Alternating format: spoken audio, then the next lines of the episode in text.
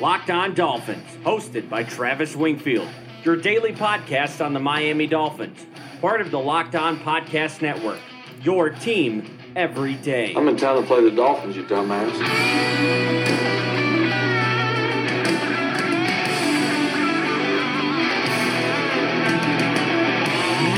What's up, Dolphins, and welcome in to the Thursday, October the 18th edition of the Locked On Dolphins podcast. I am your host, Travis Wingfield, and as always, I am here to bring you your daily dose of Miami Dolphins football. And on today's show, we're talking Dolphins and Lions, opportunities, concerns, injuries, and everything you need to know to get you ready for Sunday's game. Plus, Brock Osweiler named the starter with Ryan Tannehill back on the shelf. We'll discuss the potentially grim future of the Dolphins quarterback situation and lock it up and predict this game. But first, before any of that, I remind you guys to please subscribe to the podcast on Apple Podcasts. Leave us a rating, leave us a review. Those reviews and ratings and subscriptions help us get up the iTunes chart, helps us get out to more Dolphins, and it really helps me and the podcast for this thing to continue going. So if you're a fan, please do all three of those. Also, follow me on Twitter at Wingfield NFL. Follow the show at Locked On Fins and check out the number one blog in the Locked On Network, lockedondolphins.com. The written game preview up there right now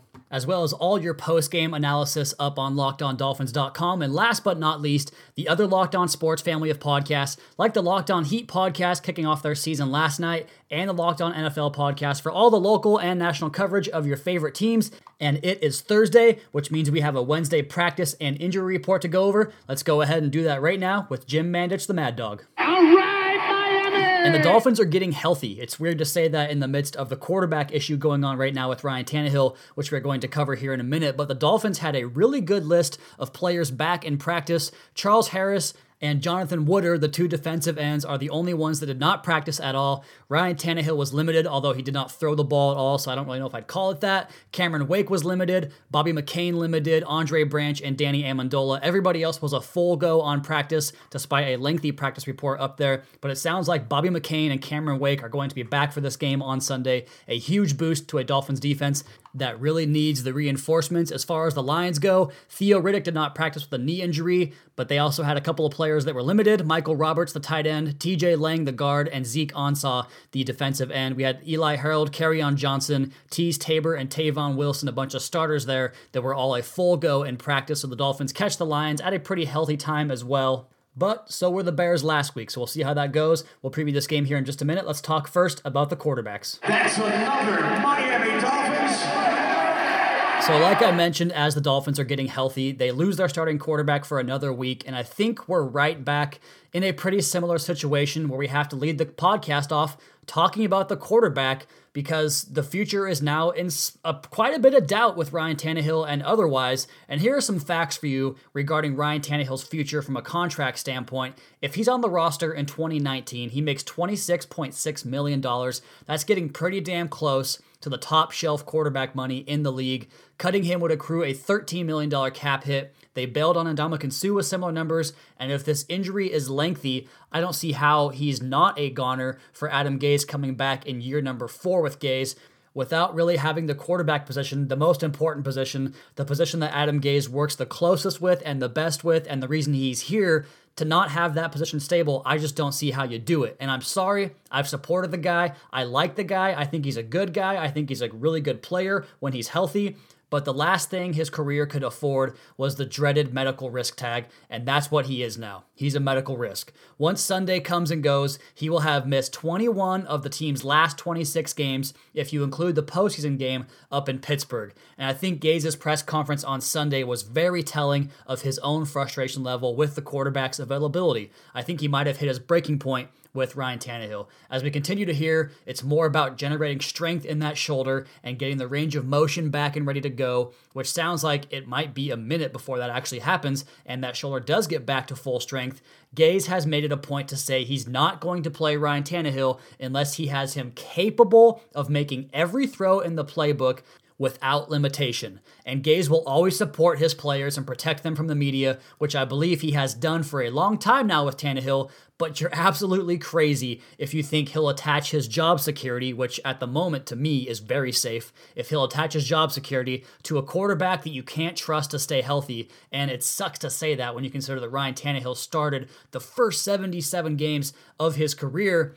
But that's the unfortunate reality and gravity of this situation. He might return. I don't know. The whole thing seems really wonky and really odd, and it kind of reminds me of the original knee injury, the way it's being discussed with the stem cell research and all that stuff that went into that back in 2016. It just seems familiar to me. I'm not saying it is. That's just the feeling I get from Adam Gase and the way the team has approached this thing is they are actually now under investigation from the NFL for their handling of that injury report and how Ryan Tannehill was listed on said injury report throughout the week last week.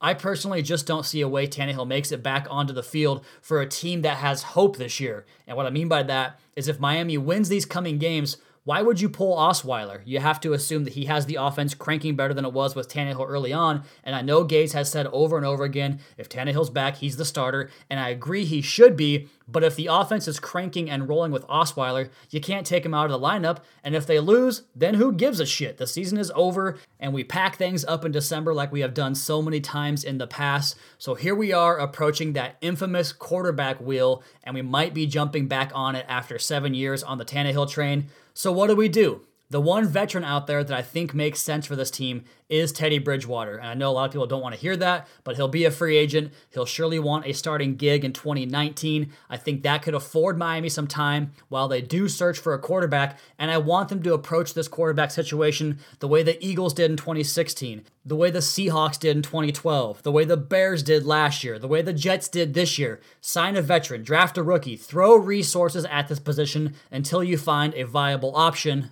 and maybe buy yourself some time to wait for that awesome looking quarterback class in 2020, which is far superior to this 2019 class coming up this year. But that doesn't mean they won't find a guy in this class that they like, and I believe that Adam Gase will ultimately select his guy within the next two years, and then his job security will be attached to that quarterback, no longer Ryan Tannehill. As for the bridge quarterback to get to that rookie, who really knows? It could be Tannehill, it could be Teddy, it could be Brock, it could be someone else, and we just won't know until the season concludes. But enough of the future talk. We have a game to preview, and we'll do that next on the podcast here. But first, a word from Vivid Seats.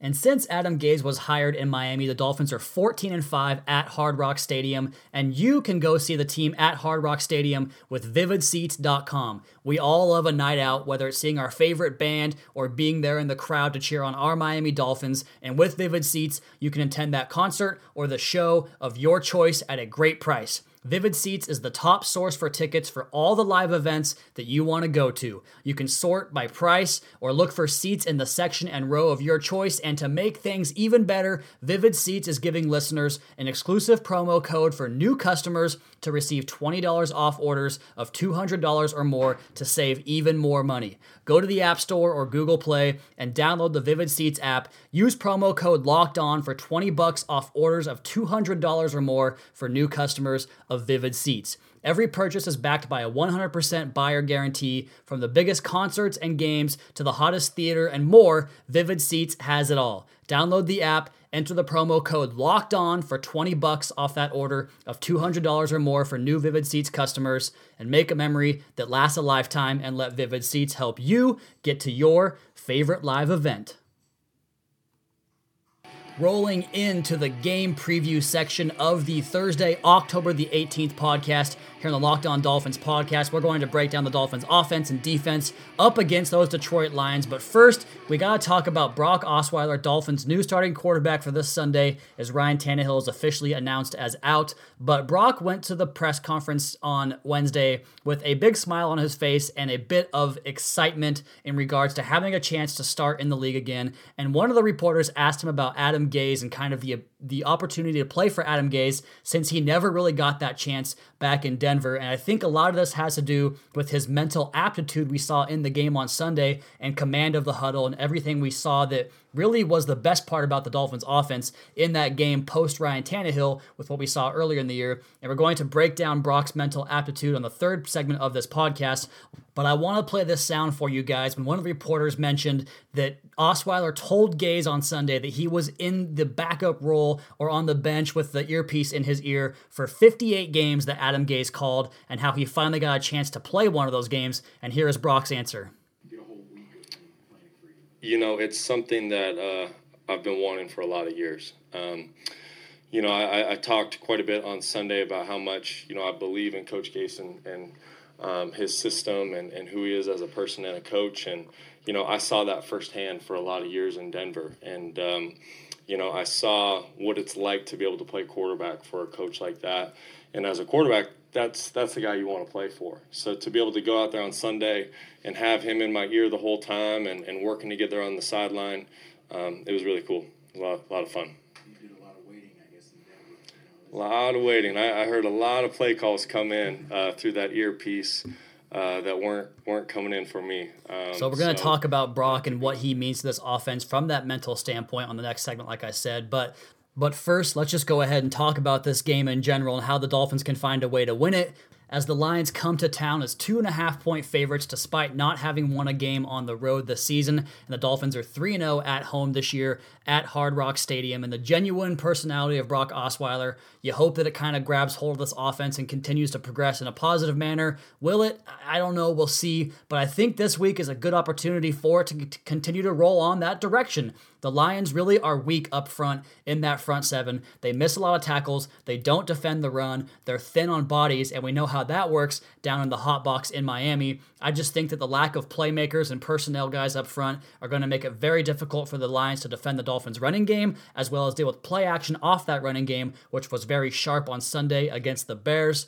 Lions linebacker Jarrad Davis has missed six tackles this year. Up front, A'Shawn Robinson and Da'Shawn Hand have missed their share of tackles. They really don't have many guys beyond one or two in each group, except for maybe the secondary, where Quandre Diggs and Darius Slay and Glover Quin all play good ball. But even then, depth is an issue. They don't have a lot of their guys back there in terms of depth with nickel cornerbacks, the depth in the secondary, the depth up front. I just think the Dolphins, with how many multiple options they have on offense, could continue this ride and exploit that Lions defense, especially in the ground game, especially with Kenyan Drake. I just really think that Drake is going to have himself a rebound after that really devastating fumble he had on Sunday. And the way he responded, I think that dude's going to be hungry. You actually turn on one of the Albert Wilson touchdowns, and Drake loses his mind with a bunch of emotion and excitement for Albert Wilson on that play. As far as the Lions' offense, they're going to have to find a way to take care of these running backs Kerryon Johnson, Theo Riddick, and LeGarrette Blunt. Kerryon Johnson's a load. He's tough to bring down. He's a smart, decisive runner, and he has been by far their best runner this year. But for whatever reason, the Lions continue to roll with a three headed monster in that backfield and rotate carries. Other skill positions for the Lions, the Dolphins are going to have to tackle and cover well. I think there's going to be a lot of man on man matchups on the outside with Golden Tate, Kenny Golladay, and Marvin Jones. The Dolphins' three corners and Minkah Fitzpatrick, Bobby McCain, and Xavier Howard. That's the matchup of the day. Golden Tate is 14th in the NFL in yards per route run. Kenny Golladay is 20th. Golladay is the big play threat. Golden Tate's basically their version of Albert Wilson. And fortunately, the tight end position hasn't provided a lot of bite for the Lions in either aspect of the game. The offensive line's good in pass pro. They have struggled to get space on the running game. The tackles have been good. The interior, not so much. I expect Miami to throw a lot of those A gap blitzes at the Lions the way they did against the Bengals and Andy Dalton because Stafford's throwing against pressure is the 23rd ranked quarterback in the NFL as far as passer rating goes. And those guys have struggled, especially rookie guard Frank Ragnow in the middle has had his struggle. So for this Dolphins team to come away with a win, they're going to have to maintain their balance on offense. They're going to have to tackle well. They're going to have to get the ground game going. They're going to have to win the one on ones. And hopefully the defense is healthy and back like we thought it would. And the last time the Dolphins started 5 and 2 was 2003. And if they get this one, that sets up a very, very fun week and an exciting opportunity in prime time as the Brock goes back to Houston with a chance to get his team to 6 and 2. I know it's hard to believe that's a possibility, but as we sit here today, it is a possibility. But that's getting ahead of ourselves. We got to pick this Lions game. We got to lock it up, and we'll do all that next. But first, a word from swap.com. Isn't it crazy how much we pay for new brand name clothes? Why do we buy new kids' clothes if they're just going to outgrow them? Swap.com is the world's largest online consignment and thrift store, and with Swap.com, you can save up to 90% off retail price of your favorite brands like Lululemon, Carter's, Nike, J. Crew, Gap, and much, much more. They have quality, hand inspected items added every single day, and if something doesn't fit, you can enjoy hassle free returns within 30 days. As a special offer for our listeners, you can get 35% off select items with your first order when using promo code LOCKED ON. That's one word, LOCKED ON to get 35% off your first order. You can find new deals every day on swap.com's homepage. That's swap.com, the world's largest online consignment and thrift store. We are a little over 72 hours away from game time on Sunday. We're going to pick this game as well as lock it up. But first, I want to get back to the quarterback, Brock Osweiler, and talk about those 58 games he mentioned in Denver, where he spent time as the earpiece slash communicator for Peyton Manning when Adam Gase called all those games. So it's reasonable to assume that Brock Osweiler is really further advanced in this offense than Ryan Tannehill is. And the mental aspect of the game, I think, showed on Sunday the way the ball came out quickly, the way he commanded respect and the team's attention in the huddle, and the way they improved their third down offense so dramatically compared to what it was in previous games. They had their highest first down conversion rate out of all dropbacks by Brock Osweiler.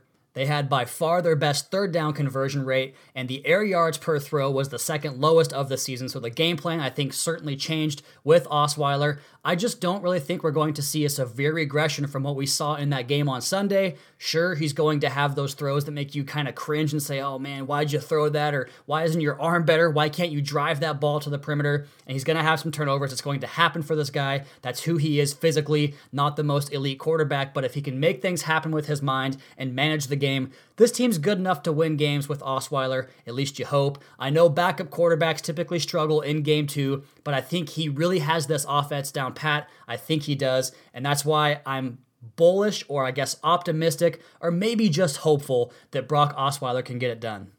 All right, guys, it's Thursday. It's getting close to the end of the podcast, and you know what time that means it is. You better lock it up. You better lock it up. No, you lock it up. You lock it up. Lock it up.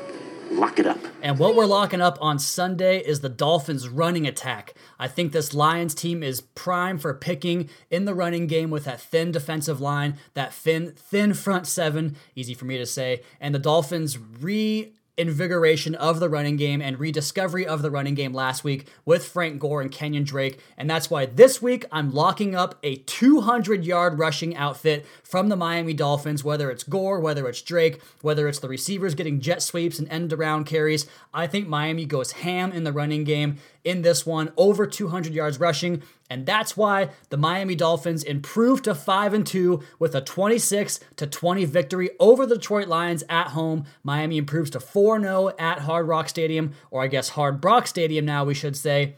Despite the fact that the Lions are off a bye, teams off a bye this year are actually just one and three. Despite the fact that the Dolphins have the emotional letdown aspect of this game could creep in, I think the matchups favor the Dolphins. I think playing at home in Miami is absolutely tough for the opposing team. I think going to a 90 degree game after spending all week practicing in 45, 50 degree weather out in Detroit has a big impact. I think this team crumbles in the fourth quarter. I think the Dolphins are better coached. That's why I think Miami gets this win despite the backup quarterback and moves on on to 5 and 2. And speaking of Hard Brock Stadium or Brock Lobster or Brocktober, on tomorrow's podcast, we are going to nail down a permanent nickname for Brock Osweiler, at least while this fun party continues. We'll have plenty of options. I'll ask you guys for your opinions on Twitter as well as a Twitter mailbag.